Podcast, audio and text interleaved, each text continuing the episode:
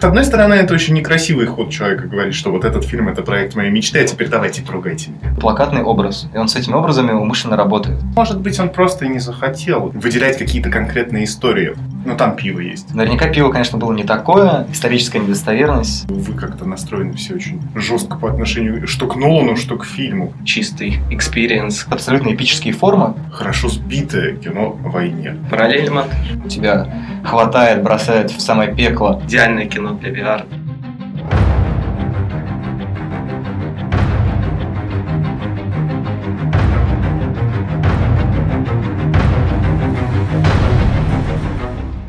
Мы пять раз начинали одинаково, поэтому начнем без э, классического приветствия. Это подкаст «Манда и карма». Меня зовут Леша Филиппов, кинообозреватель сайта кинотеатр.ру. И сегодня будем говорить про Дюнкерк. Разумеется, про фильм Нолана, а не про историческое сражение, но и про него тоже немножко поговорим. А сегодня со мной про Нолана будет говорить Юра Круг, культурный обозреватель Лайфа и автор YouTube-канала Насарян. Всем привет.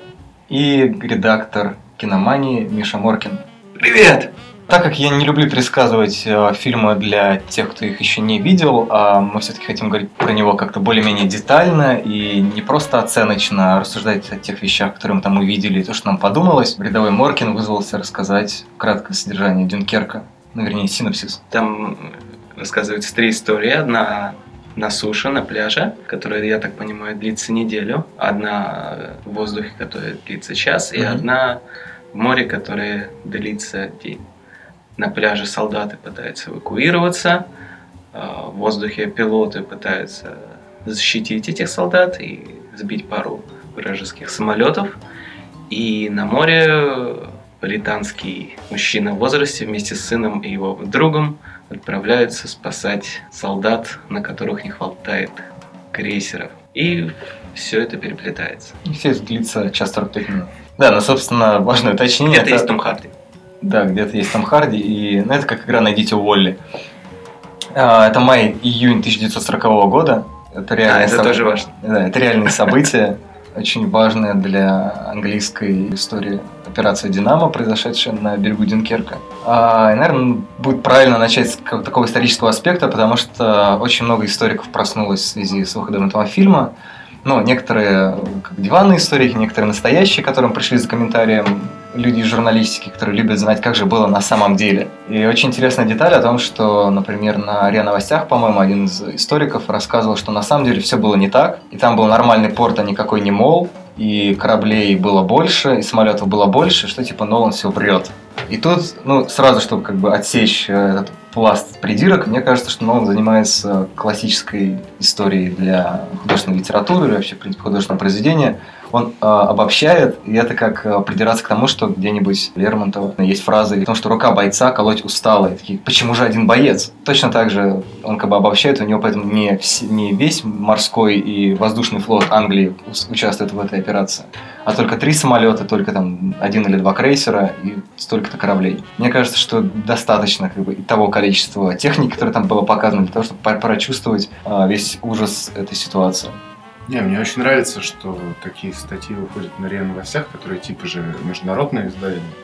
И они на это очень сильно всегда давят, но Нолана никто не спросил. Ну, то есть они, они дали возможность э, замечательному историку высказаться. А у Нолана наверняка были свои историки, которые сказали, нет, Кристофер, там мол. И он такой, ну, может быть, порт, а и в итоге нет. Никто, всем же все равно, на самом 20 деле. грузовиков. 20 Самолета три. Может быть, два, нет, три. Может быть, три. Мне кажется, довольно проблематично сейчас достучаться до Нолана и что-нибудь у него спросить. Вечером написать ему, типа, Крис, спишь? Это РИА Новости. Почему? Почему это три самолета? У тебя нет исторической достоверности. Он такой, что? Кристофер, где порт? Мы тебе дали порт, что ты с ним сделал? Мы, выходя из зала, придумали очень классную концепцию для Нолана, которую он никогда не узнает, что проблемно, что весь фильм, естественно, очень сильно ориентирован на англоговорящую публику, но это как-то можно было вывернуть, чтобы вся картина Дюнкерк была исключительно снята глазами этого француза, который, помимо всего, не понимает, что, ну, учитывая, Мгм. что и так диалогов очень мало в фильме, а так он бы еще ни слова не понимал, которое, э, что говорят вокруг. И тогда это прям был бы уровень экспириенса от первого лица такой, что разорвало бы всех. Но Нолану почему-то видимо, еще на старте запуска проекта сказали, что, ну, чувак, это будет блокбастер. А это же нифига не блокбастер, ну, в его таком исконном виде. Продавать это кино как блокбастер очень сложно. Единственное, что можно написать на афише слово «новый блокбастер» от режиссера и перечислить всех, uh-huh. все предыдущие. Дюнкерк ни капли не блокбастер. Это очень такой авторский, авторское высказывание на тему, на, на тему, о которой очень долго размышлял Нолан. Ему очень нравилась эта тема, он очень хотел о ней снять кино. Мне кажется довольно любопытным то, что Нолан обращается к истории, да, он говорит о том, что он 25 лет назад придумал то ли набросок сценария, то ли почти весь сценарий. Но, грубо говоря, вот он изначально хотел вернуться, как бы, получается, к корням, да, как-то подумать об истории, а, в том числе и об английской идентичности, наверное. Но при этом, опять же, он как бы он попадает немножко между двух стульев, потому что он в итоге про нее ничего особенного не говорит.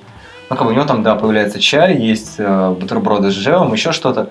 Я не скажу, что это прям какое-то исключительно британское кино, исключительно какой-то британский experience. Ну, там же есть вот этот вот такая короткая такая шпилька про э, столетнюю войну, что когда э, в начале фильма он бежит через французские редуты, uh-huh. он же бежит, и он говорит, что он англес, и, эти, и французы на него так смотрят, а, англес, ну иди нахер отсюда.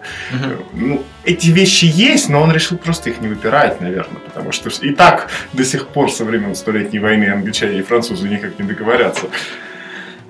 Не, ну там есть еще момент, что французов типа сажают в последнюю очередь на эти корабли. И, кстати, опять же, апеллируя к наблюдением историка, чью, чью фамилию я не вспомню. А он как раз говорил, что там как бы не было такой фигни, по-моему, что типа просто сажали всех подряд, и вот этого распределения, которое он там показывает, его якобы не было.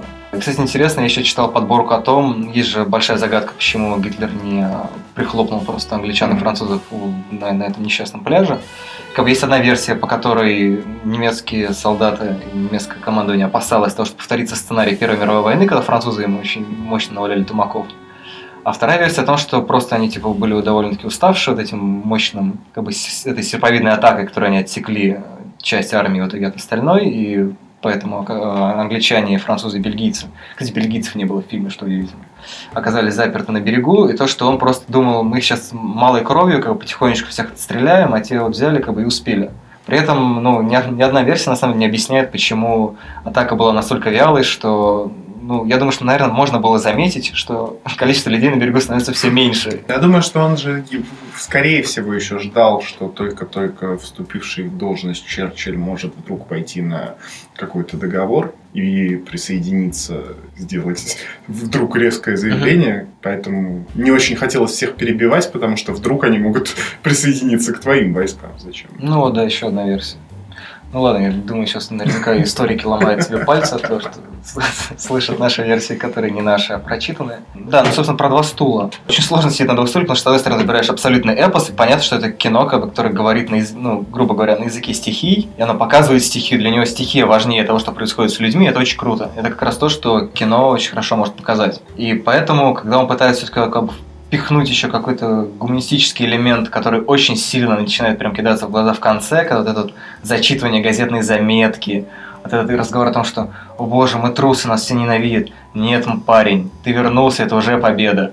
Ну, мне кажется, что для кино, которое может воздействовать на зрителя исключительно видеорядом, то есть действительно выступать как чистое кино, это, ну, немножко такая туалетная бумага, приставшая к очень красивому ну, лакированному ботинку. Ну, это же продюсерское явно требование, чтобы там были упомянуты американцы и новый свет, чтобы было все хорошо в конце, чтобы все любили и все сказали обязательно. Иначе это не блокбастер, тогда его вообще не продать. Это классное аудиовизуальное представление от Нолана. Но как ты будешь продавать это кинотеатру и зрителям, непонятно. Не, ну, военное кино в голливудском понятие, оно же все равно всегда спасти рядового Райана, да, Том Хэнкс гибнет, спойлер, но рядового Райана спасает, то есть как бы, ну, happy end. Ну и как бы в реальной жизни это тоже вся операция Динамо, достаточно удачная считается. Поражение, но как бы сама операция по эвакуации, она считается удачной, если они хотели там спасти 30 тысяч, спасли 300 тысяч. Угу. То есть, Любимая ну, тема. как бы не обязательно, что прям продюсер нет устроенного хэппи-энд, убей Гитлера. Кстати, интересный вопрос, насколько, в принципе, продюсер может прийти к Нолану и сказать, чувак, давай у нас в конце будет то-то, то-то и то-то. Да, я думаю, Нолан уже приходит к продюсеру и говорит, в конце будет то-то, то-то. Ну вот у меня просто так, такое же ощущение, что, в Они принципе, говорят, ну, Нолан ок- он выше гор и выше... Окей, соберем на темный башне. Вот там и... То есть они идут, там по трейлеру видно, вот все, что они терпят от Нолана, они потом это вот и бьют. Это на те же, те же люди, нет? Ну, студия-то же была. Блин, если бы- если бы это Или было- нет, или я перепутал. Не Темная башня. Если бы факторика этой шутки была идеальной... Я то просто было- привык, что Кингу, по Кингу все время все снимают на Warner Brothers. Наверное, нет, кстати, нет, наверное. Кстати, а что такое блокбастер? В твоем понимании? Хороший вопрос. Долгое время жил во лжи и считал, что блокбастер это, в принципе, действительно большое кино, как бы, которое там, с большим бюджетом, которое собирается выпотрошить все твои карманы. На самом деле, а, вот эта штука, она называется тентпол, то есть потенциально кассовый фильм. А блокбастер, это ты можешь только по факту рассказать, что если кино хорошо собрало, это блокбастер. Если Ну, нет, то типа не А выпендривайся. «Ведьма из Блэр» это блокбастер? Нет, конечно. Ну, он же хорошо собрал. Ну, тут все-таки есть связь, Ну, нет, должен быть большой бюджет, как я понимаю. Ну, большой бюджет, Бюджет, который- масштаб. Нет, а как И ты можешь нацелен на рекламировать фильм как блокбастер, если он еще как бы... Невозможно рекламировать что-то как Ну блокбастер. как, Это мы, пишем блокбастер от Кристофера Нолана, да? Это как подводки. это, как называется? Бестселлер, новый Да. бестселлер от кого-то, который книжка только вышла. Да. Она еще не Ну продалась. да, чуть не блокбастер. На самом деле популярный рекламный трюк, рекламная ошибка, и поэтому якобы ловлю себя в последнее время на том, что надо избавляться от написания слова блокбастер в неправильном смысле. У нас полезный подкаст, мы... Я все-таки не согласен, что блокбастер это... э, Блокбастером кино можно назвать на основании его бокс-офиса. Все-таки это, по-моему, как раз основывается на бюджете и на маркетинге. Большой такой крупной машине. И вот если он не собирает, он как бы провалившийся блокбастер. Скажите мне, мне, пожалуйста, что вы докопались все до нового. Пишите о том, что Нолановское кино. Мне очень интересно. Ну, ты хочешь сказать, что это не Нолановское кино? Это кино. Давайте начнем. Там есть авторские мазки, видна рука мастера, но как можно оценивать фильмы с точки зрения того, ну, это очередное кино от Нолана.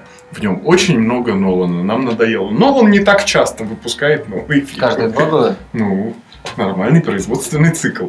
Что, вас в этом не устраивает всех? Понимаешь, с точки зрения зрительских ожиданий, по-моему, вполне логично делить как бы кино на то, что есть типа Нолан, а есть не Нолан, да? Что, типа, если тебе нравится Нолан, идешь и смотришь Нолан. Не нравится Нолан, сидишь дома и не выебываешься. Но при этом проблема в том, что Нолан же тоже меняется. И как бы вот этот Нолан, он отличается от предыдущих Ноланов. Например, кто-то, наоборот, его очень сильно хвалит за то, что он там отказался от этих всех своих умозрительных конструкций по большей части. И просто сделал то, что он умеет лучше всего. Вот эта вот, э, одна огромная экшн-сцена, которая, в принципе, ебашит тебя полтора часа. С другой стороны, ну, мне кажется, наоборот, интересно все-таки смотреть это в контексте того, что он делает. Претензия Нолан это Нолан, как бы это действительно, наверное, странная претензия. Но если как бы, в фильмах человека есть вещи, которые тебя из раза в раз раздражают, или которые являются, на твой взгляд, недостатками, все-таки наверное, правильно рассматривать критику любого фильма как мнение, да. У меня просто нету претензий к Нолану как к Нолану именно. Претензии к Дюнкерку давайте. А, Мы прет- поговорили о плюсах Дюнкерка. Я, я, я за них Они, отвечал. они быстро, быстро кончились. Это хорошее кино. Вот. Это, мне кажется, идеальная рецензия на Дюнкерке. Углубляться в него не надо. Цель нашего подкаста углубляться. сказать, почему это хорошее кино. Любим. И почему это плохое кино. Почему это кино Нолана. Почему? Почему кино Нолана это плохо? Да, да, да. Ну, Ну, оно знаю. могло быть лучше, почему.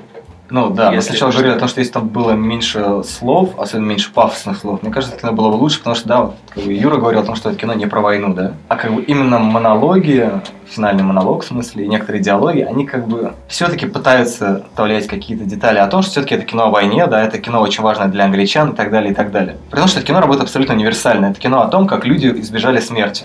И понятно, что он рассматривает с точки зрения стихи, для него он писал Ярослав Забалуев том, что это такая немножко античная трагедия или что-то в таком духе, ты должен воспринимать это соответствующим образом, как что-то универсальное. И он эту универсальную линию не дожимает просто в силу, не знаю, личных причин, продюсерских. Кино, которое, в принципе, снято на 70-миллиметровую пленку по IMAX, а, час 45 на большом экране летает, Том Харди за- закрыт с лицом, которое не видно, а, из-за маски летает там сколько, ну, допустим, полчаса времени у него, из которого мы видим только испуганные глаза из- из-под очков, которые думают, типа, что, как я должен играть, что мне должен изобразить что-то. Ну, как бы есть подозрение, что он мог, бы как бы дожать немножко эту линию.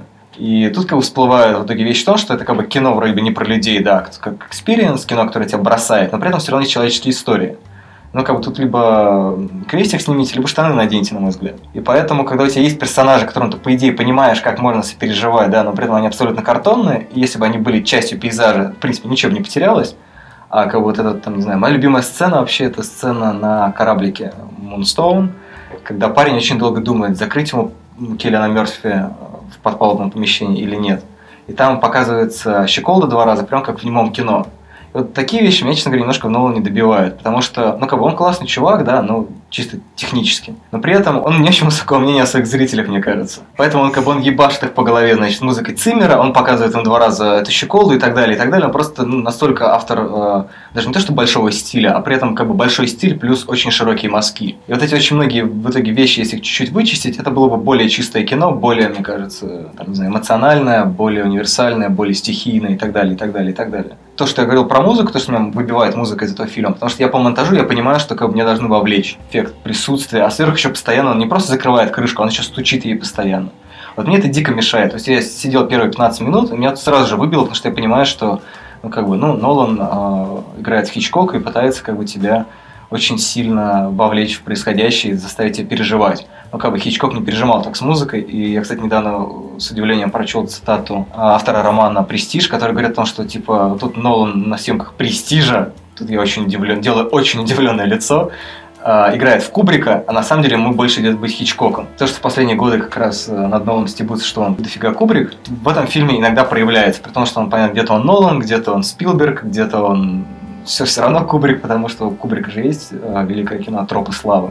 Тут он, ну, как бы немножко с ним, может полемизирует, потому что у него, наоборот, он специально отходит от конкретики, он прибегает к поэтическим каким-то вещам, да, как там «Три самолета», три стихии. Ну, я думаю, что, возможно, тут можно договориться до того, что на самом деле это э, Отец, Сын, Сын и Святой Дух, естественно. У меня какой-то очень большой спич, давайте кто-нибудь его прервет пока. Что касается пафоса вот этого, про который ты говоришь, что в конце проговариваются еще победительские речи, mm-hmm. показывают мальчика, который э, говорит «отвезите меня домой». Ну, все вот эти сцены, которые подчеркивают градус победы или градус э, накал страстей.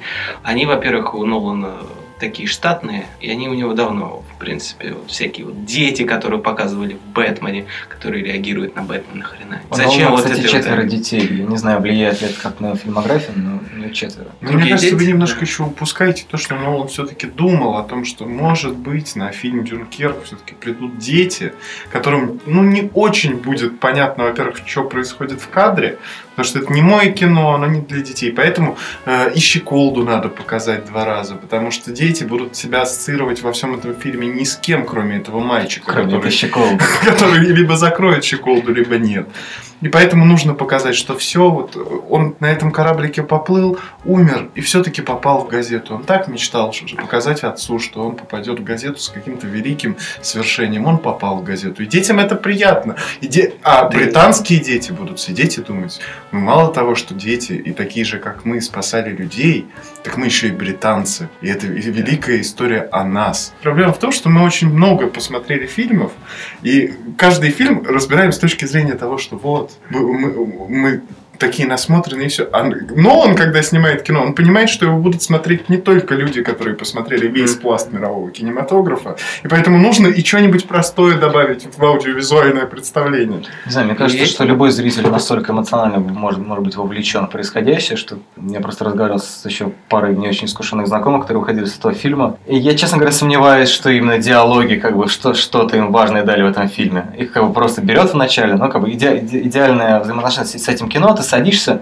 потом выходишь и приходишь себя только дома. Ну, как часто бывает с блокбастерами, там, проектами мечты и так далее, неважно. И поэтому, ну, как бы вот эти детали, они мне очень нужны. А если тебя, ну, как бы, либо тебя захватывает, да, и тебе, как бы, наплевать, три раза он показал щеколду, 33, либо, ну, как бы, тебя не захватило, ну, и, как бы, извините. Поэтому, ну, мне кажется, что вполне легитимно охватывать все точки зрения как, про то, что это технически очень крутое кино, даже ненавидящий Нолан Зельвенский с чистой совестью написал. И, ну, как бы все время сводить к тому, что, не, ну, ребята, вы понимаете, для кого это делается? Кино делается для всех, любое кино. Я, например, такой жуткий зануда, которому, которого не захватило, и которому Циммер вообще, в принципе, жизнь испортил на там, последние три дня, например. Сейчас вспоминаю вот эти раскаты его. Ну, как бы, может быть, это моя проблема. Может быть, кто-то, слушая наш подкаст или еще еще что-нибудь, там, читая какой-нибудь текст, где Нолан не расхваливает, как в меме Нолан гений. Ну, чтобы Академии было не обидно, который, как известно, тоже герой мема про гения. Ну, мне кажется, вполне нормально разбирать с таких как бы более строгих точек зрения. Опять же, диалог, мне кажется,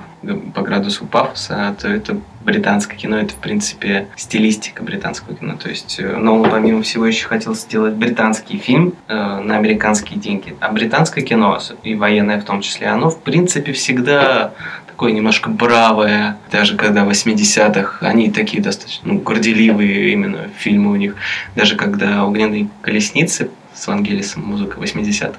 Я не помню, кстати, напомню, какие были английские фильмы самые такие известные. Я не знаю, на какие Нолан ориентировался, но вот мне пришел пример от невоенного фильма фильм о спорте. А, а, ну, там еще бегуны бегают на пляже. Не в Дюнкерке, но с другой стороны. И готовятся. И когда этот фильм выиграл Оскар, потом продюсер вышел и повторил там фразу правого генерала, что британцы идут, победа наконец-то наша и так далее. То есть это у них, в принципе, такая э, блокбастерная привычка. Может, для этого он ставил этот градус, который мне, в принципе, тоже как-то не, не то чтобы понравился, мне казалось, это лишнее, в принципе. А что касается звука, соглашусь, что это делается не на, не на столь насмотренного зрителя. Мне кажется, что вот он должен додавить, и у него, в принципе, было полностью желание полностью погрузить, как то, какими методами это он делал, то в принципе ничего нового он тут не делает. Ну, слушай, так мы можем вот договориться, это. что комедия «Тот еще Карл Карлусон», она как бы своими шутками пытается рассмешить даже того зрителя, который, ну, как бы, вообще, в принципе, никогда не смотрел комедии, никогда, вообще, в принципе, нет, с юмором ну, не нет, знаком. Ну, нет, это, да, это ты передергиваешь. Но он же нужно нагнать этот пафос, потому что если посмотреть отстраненно на всю эту операцию же Динамо, все, что происходит, выглядит очень странно. Пролив э, длиной в несколько километров стоят люди на пляже, просто стоят, они, mm-hmm. они не отстреливаются ни от кого, ничего не происходит. Периодически прилетают самолеты, их бомбят, они снова встают, встают в шеренге. И отплывают на кораблях несколько метров, километр в сторону Родины, их э, сбивают, они плывут назад и снова стоят. Все. Ну, то есть, там нет такого масштаба и эпоса во всей этой истории, поэтому его нужно додавливать. И, в принципе, вся эта история, она же только в умах британцев, это какая-то такая победа, мы спасли людей. Uh-huh. История же, в принципе, такая достаточно скользкая. Мы стояли на берегу, бежали, бежали и пытались добежать до дома. А подать это именно как подвиг. Подвиг не просто военных британских, а подвиг всей страны, потому что британские простые люди на своих маленьких корабликах доплыли и спасли своих, своих родных британцев с вражеского французского пляжа. И им это надо. Я говорю про то, что он там пытается делать примеси всякого, там, не знаю, спидберговского гуманизма какого-нибудь, который ему не, ну, не очень удается. Слушай, ну там, там есть то, что давайте мы не будем этого французика трогать, давайте вот блин, нас, наверное, все ненавидят. Нет, парень, ты молодец. Как бы, там есть какие-то какие вещи, которые... Ну, как бы еще в «Интерстелларе» понятно, что Нолан очень пытался какие-то вещи наследовать у Спилберга. В какой момент он почему-то его променял на Кубрика, не знаю. То есть он как бы он пытается, опять же, быть... Ну, он, понятно, он любит больше всего Спилберга и Кубрика. два режиссера, из которых он еще, в принципе, любил кино и решил стать как, вольно или невольно, он все равно так или иначе оказывается либо в их тени, либо в каком-то диалоге с ними. Но мне кажется, что если ты давишь прямо такой эпос, то патриотический пафос и гуманизм там выглядит немножко странно, потому что они, ну, как бы они опционально содержатся в вот этом эпическом размахе. Ему надо доказать, что это эпос. Простому человеку, когда ты расскажешь, что происходит в этом фильме, эпоса там нет. Это история про реку, э, через которую на лодочке надо перевести мужчину, волка, козла и капусту и француза. Да. Нет, но при этом, я говорю, он на уровне киноязыка, на уровне визуала, он это прекрасно все объясняет. Он может быть в себе чуть-чуть не уверен. И он не, не верит, что он на уровне визуала это все показал. Ему надо додавить. Вставить бессмысленную фразу о том, что мы победили, мы молодцы. Вы вернулись домой, это уже подвиг. Почему ты э, считаешь, что если мы, тем более в начале нашего разговора, представили, что Нолан читает о себе что-то, то тогда он может быть в себе не уверен, потому что он каждый раз выпускает фильмы, и вы такие пишете «нет». Ну, это опять Нолановское кино. Я прям представляю, да, как Нолан заходит такой в Яндекс и гуглит при помощи... Заходит Яндекс и гуглит. Google, Google Translator переводит еще, как будет рецензия по-русски, как будет называться его фильм в русском переводе. Такой, так, что же, что же про меня написали? Тем более это очень наша какая-то история последнее время особенно, что не читаешь даже американскую прессу, которая по-хорошему должна была не очень принять этот фильм. Ну, по-хорошему, потому что, ну, с одной стороны, они все очень любят Нолана, но с другой стороны, им важно, чтобы про них упоминали в фильме о войне, а тут как-то нет. И американская пресса прям носит их на руках, и мы тут такие же. Ну это ново. Мне кажется, что это, кстати, очень важная тема про обобщение, потому что как бы, американская пресса, у них очень разные отношения к Нолану, я уверен. То, что эти 98% на Rotten ну, как бы сомнительная цифра. Потому что как, как все это высчитывается, по каким-то звездочкам, еще почему-то действительно, действительно всем людям понравилось, да, кто, кто из них находится в как бы в каком-то очень таком отношении к Нолану, что они его очень любят. Кого-то, может быть, не посчитали и так далее, и так далее. Ну, то есть, это вся средняя температура по деревне, она, ну, как бы не очень дает представление, как, насколько действительно там любят. И то же самое по России. Ну, как бы ты можешь существовать как бы в одном информационном поле, тебе кажется, что все его ругают. В моем информационном поле практически все его хвалят, а те, кто его ругают, я не очень понимаю, за что они его ругают, несмотря на то, что, ну, как, как видите, я довольно критично к нему. Ну, не то, что критично, как, но у меня есть вопросы. Я говорю, мне нравится эпическая часть фильма, мне не очень нравится его на, на мой взгляд, довольно притянутая за уши патриотическая часть, которая, в принципе, имела бы право ну, на существование, если бы Нолан как с этим работал. Мне очень нравится то, что английские режиссеры, которые работают в Голливуде в этом году, Гай Ричи и Нолан, собственно, они начали очень сильно работать со своей английской идентичностью. То есть Ричи снял фильм про короля Артура, но просто я не знаю, наверное, что есть более важное в английской культуре для переосмысления, чем э, король Артур. Ну, не Шерлок Холмс, ничего. А? А Нолан тебе ответит.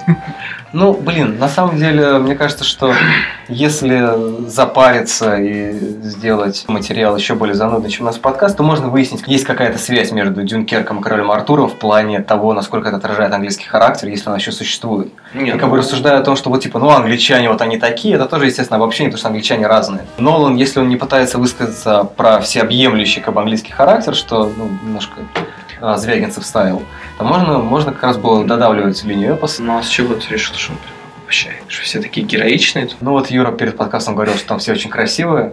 Ну там а. правда все очень красиво. Они уж слишком вылизанные для военных. А вот э, некрасивый погиб. Да, кстати, тоже очень интересно, что самый, самый некрасивый, простите за оценочное суждение, парень во всей этой истории в итоге умер. Почему умер в какой-то очень странной ситуации? От Келлиан умер. От красоты Келлиан умер.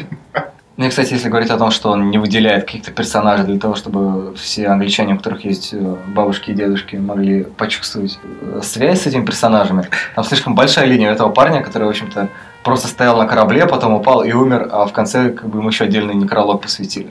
Причем просто за счет того, что летчик, который оказался на этом корабле, он оказался так очень романтически порядочным. То есть он, он не поленился, он нашел фотографию, значит, там. Почему летчик? Почему летчик? Это его друг делал. Да. А, пардон, да, ну окей, его, его друг не поленился и пошел. Там просто летчик, один из летчиков и все надо. его друг, они все такие красивые, все надо лицо. Там такие, да, я, кстати, два истинных корейца. Алекс, который вот этот из One Direction и главный герой. Томми. Томми и француз, я их все время понять, кто из них утонул. Пилотс, кстати, хорошо, мне кажется. Потому что, что очень смешно, когда они ругаются на корабле, и ты не понимаешь, как бы, почему один человек ругается с собой. И еще я не понял, от чего все-таки француз-то потонул. Ну, то есть, вот ты что-то два раза То ли зацепился там за что-то. У меня до последнего... То ли просто не доплыл, то ли ему он не успел воздуха задержать. У меня до последнего была мысль, что все-таки что-то сделал этот парень.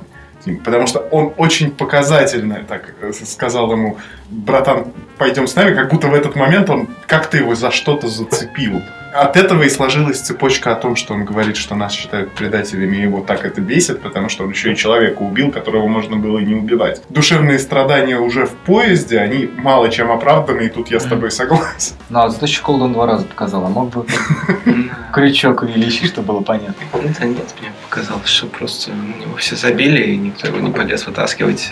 Это типа рифма, что он тогда всех вытащил, а его никто не вытащил. Еще важно, эта история не битвы, потому что я даже не могу скидку вспомнить прям истории военных, где не было какой-то битвы, какой-то победы над кем-то.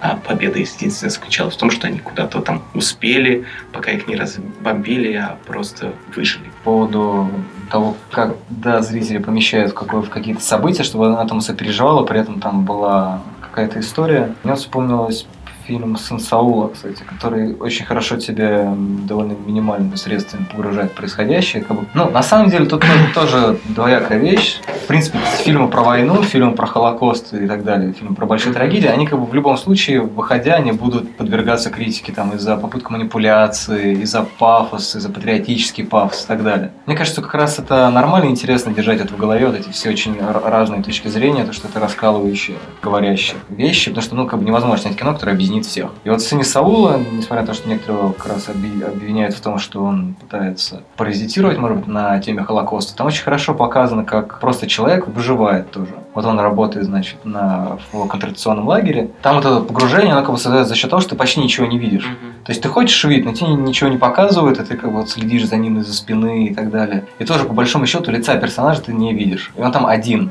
И ты понимаешь, что там есть как бы другие какие-то истории, другие персонажи. Это, конечно, абсолютно другой подход, это не дорогой. Тоже как бы вариант снимать про кино не, не громко, наоборот. То есть, но он все-таки высекает как бы из тебя эмоции таким образом, Тут тишина из тебя тоже вынимает, не знаю, слезу или отрыв или все что угодно. Есть, я думаю, огромное количество примеров, просто я, например, не специалист как фильмов про войну, опять же, наверное, в силу а, того, что у нас очень большая традиция в этом плане, и российское кино про войну, которое выходит в последнее время, оно прям очень сильно отпугивает от того, чтобы, в принципе, как-то в это больше погружаться. Ну, мы же не Задолбали. можем исключать вообще того факта, что Нолан просто решил всех наебать и сделать очень просто. И- он так прочувствовал свою национальную идентичность, что его просто тошнило уже от того, что американцы снимают очень дорого кино о войне и снимают о том, какие они там герои, что да, где-то там в России, может быть, он об этом тоже знает, тоже снимают очень пафосное кино о войне, о том, как, э, как мы всех победили.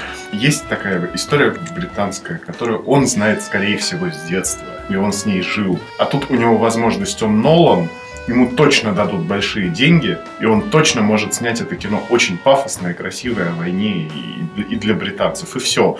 Ему просто нужно а, было оставить в истории тот факт, что есть очень дорогое британское кино про британцев о Второй мировой войне. Все. И он этим в историю вошел. Ага. Ну, если Бонда он, скорее всего, уже не будет снимать, потому что там ему, скорее всего, что-нибудь навяжут. Крейган. Вот. Или Харди. Но... Навяжут. Харди. Абу- Актер Абуза. Актер запоровший не А как ему лицо закрыть в про- фильме про Бонда? Он с ним по-другому не работает. Не знаю, просто пролог, в котором Харди отстреливается в нижнюю часть лица, и он ходит в Так уже было в какой-то части из России с любовью, да? Ну, я не помню. В начале, где кажется, что они убивают Бонда, а потом оказывается, что это не Бонд. Вот, кстати, у тебя, Ир, была классная тема про, про Андерсона. Просто мне лично хватало одного Уэса Андерсона.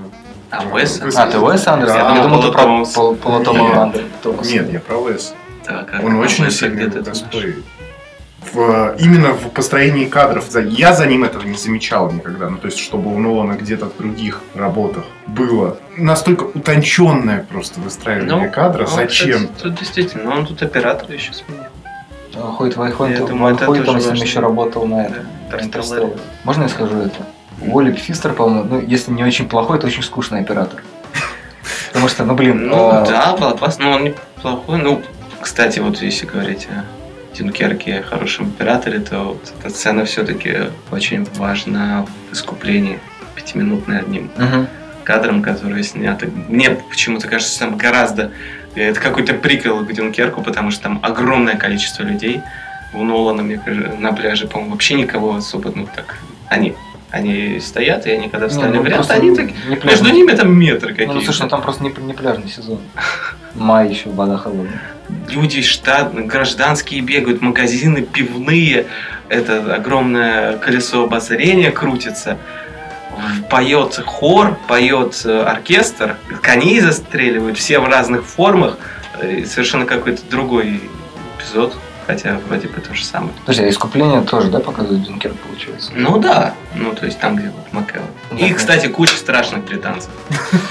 Наконец. Наконец-то. Потому что не стояла задача нравиться британцам. На самом деле Джо Райт, э, режиссер искупления, мне кажется, это вот как раз технически подкованный режиссер, который мог бы с Ноланом посоревноваться. Да. Но, э, конечно, размах истории Ну, просто Райта, ну как, как? но Нолан интересует масштаб, да, а Райт, ну, А. как бы, в принципе, достаточно домика, но он там все так придумал, что Ну, тут окошко будет что тоже без масштаба. Да, он при этом еще снимет все это одним кадром, что все, все удивятся. Райт, кстати, да, хороший тоже вариант. Мне уже в искуплении как раз очень хватает и психологии, и человеческих историй. Да, Там, но правда, опять же, это по- истории. Это не история, да, о события. Но интересно, как они, в принципе, достаточно по-разному и в разных цветовых гаммах показаны. Да, кстати, по-моему, Райт больше любит как раз какие-то теплые Такие цвета. зеленые.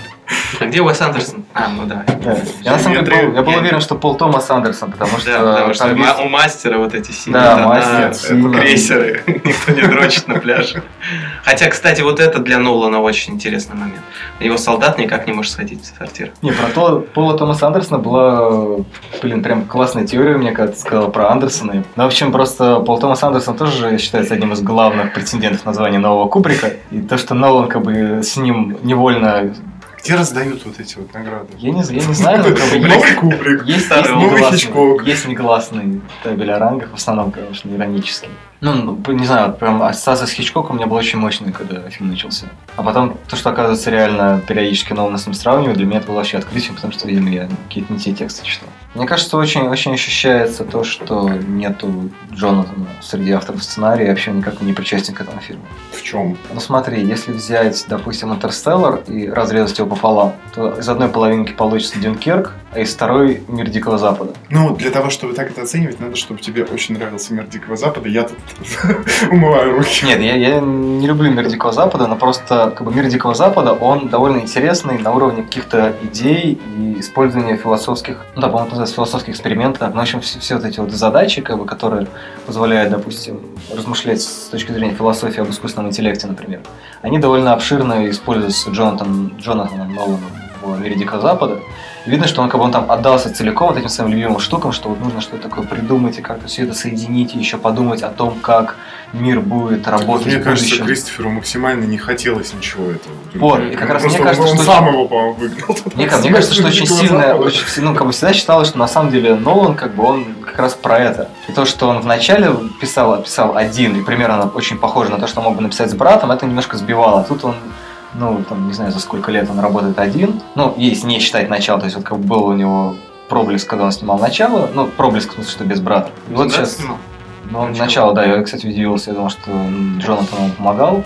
И вот Джонатан пошел своей дорогой. И в мире Дикого Запада хорошо видно, мне кажется, что Джонатану очень сильно не хватает какого-то постановческого таланта, потому что многие хвалили пилотную серию. По-моему, пилотная серия, ну, довольно-таки массивная. И там видно, насколько важно ему, как бы, очень много рассказать про свой мир, и он в этом плане глохнет. А еще в некоторых моментах меня Дикого Запада безумно бесит тем, что это такой типичный сериал HBO. Ну, это сериал HBO, там будет то, то, то, то и то. И как бы на контрапункте с этим Нолан делает то кино, которое как бы он, видимо, хотел сделать всегда, и которое у него в каждом фильме присутствует просто какими-то сценками, да, там, не знаю, в «Темном рыцаре», да, с Харди, там, где он нападает на самолет, ну, блин, чем не репетиция Дюнкерк?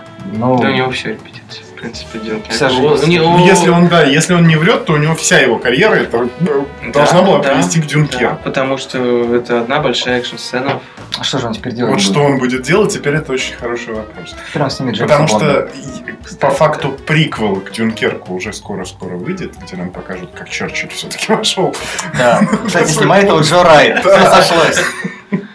Да. Блин, класс. И это можно будет вполне продавать как альманах э, о истории британцев во время Второй мировой войны. И, скорее всего, британцы будут И это... Гэри Олдман-то, Да. любимый актер. Причем абсолютно неузнаваемый. Вот только с некоторых ракурсов можно догадаться, что это Гарри Олман, Нет, там пластический просто грим. если знаешь, что это Гэри Олдман, Там ты видишь видно, что во это всем, Гэри да. В Ганнибале видно даже.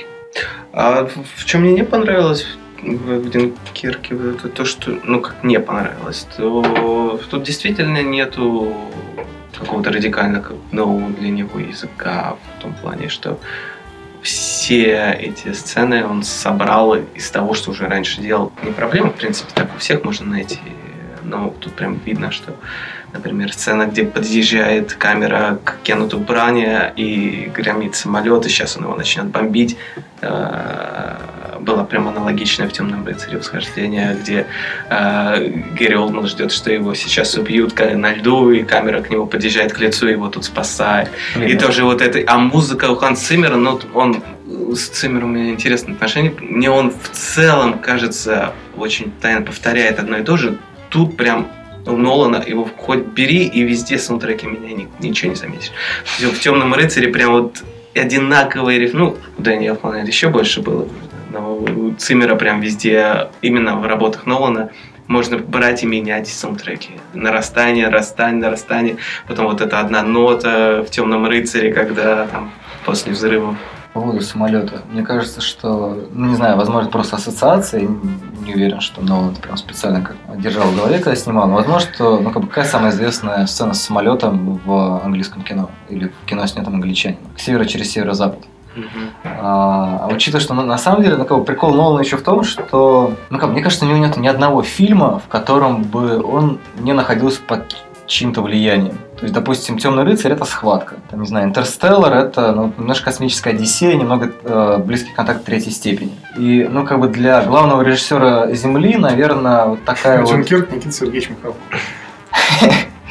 Но я, кстати, не разделяю эту теорию. Ну, то, что кстати, видишь, это что- наконец-то чистый, Чистый Нолан, скорее, да. Он просто не видел «Утомленный солнцем», поэтому он не знает. что Как это не можно, очень как чистый можно Нолан. Ну, может быть, у него там, не знаю, есть DVD-бокс. Ну, иди смотри, он точно, кстати. Кстати, Мгм. да. К вопросу о военном кино, У где него же целый список, кстати, был, чего он смотрел. В SBF Да-да-да. отдел показа. И там, кстати, был вот этот британский пафос героический. Ну и к тому же, ты, ты же видел, как он закончил Бэтмена, с каким количеством пафоса памятник ему поставил. То есть, ну, в Дюнкерке практически нету пафоса по сравнению с этим. Да, насколько я люблю Бэтмена, но, ну, в смысле, Бэтмена как персонажа, а не как фильма Нолана, с каждым фильмом мне было все тяжелее их смотреть. Третий фильм Нолана из Бэтменовской трилогии можно не рассматривать в принципе. Этот человека уже держали насильно. Да нет, я Ну, не ему согласен. было абсолютно насрать уже на этот фильм. Он сидел и, говорил- и ждал, когда он просто ск- скажет все, кат, и, и пойдет себе заниматься проектами. Он, он просто подписался на эту трилогию. Он с диким кайфом снимал «Тем- Темного рыцаря. У него был леджер, у него было все классно, он делал все, что хотел. И третий фильм ему было просто очень скучно снимать. Он сделал уже все и, и сказал все, что он на эту тему хотел сказать в Темном рыцаре. Мне кажется, он изначально зашел туда с желанием сделать трилогию. Ну, И ну, он ее продуманно сделал. Ну, кстати, Она да, мне кажется, как ну, чисто, чисто, по, чисто по идеям она как бы вполне себе ну, Да, не это выглядит уже- вымученная, просто действительно там уже он врубает такой Ну просто лу- лучше, сложно уже сделать, да. Лучше Я все время «Темного забываю, рыцаря». потому что, ну, как бы Нолан сам говорил о том, что у него как бы была идея, ну, во-первых, Бэтмен уже был его голливудским дебютом, для него это была важная как бы часть биографии, потому что вот смотрите, я могу снимать в Голливуде, и меня потом тут не прогонят поганой метлой, как для Никиты Михалкова с Носка, как часто бывает с российскими режиссерами. Ну, в смысле, не для Михалкова, наверное, для Кончаловского, но неважно. То есть просто очень много Они иностранных там друг другу передадут. Не общаются. Он, он сразу задумал о том, что у него, значит, э, Бэтмен начало, по-моему, про страх, э, Темный рыцарь про хаос, а Возрождение легенды, я уже не помню про что.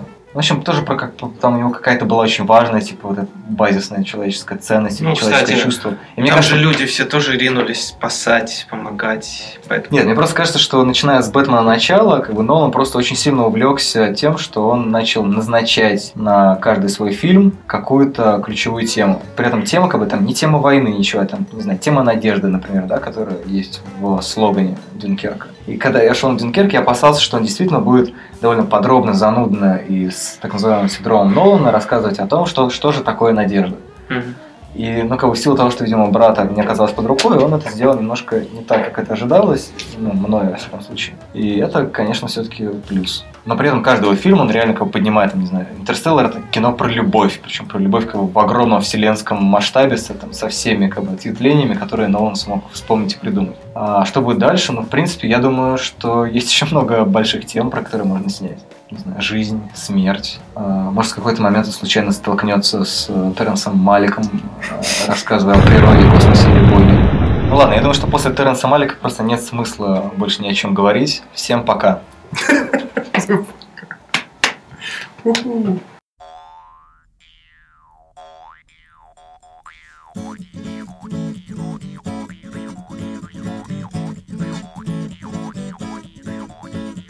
In the woods there grew a tree, and a fine, fine tree was he.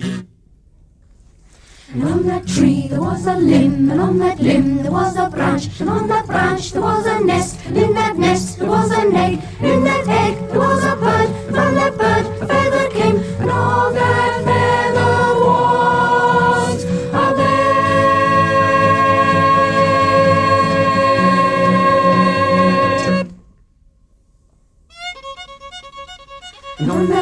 there was a girl, and on that girl there was a man. From that man, there was a seed. From that seed, there was a boy. From that boy, there was a man. From that man, there was a grain. From that grain, there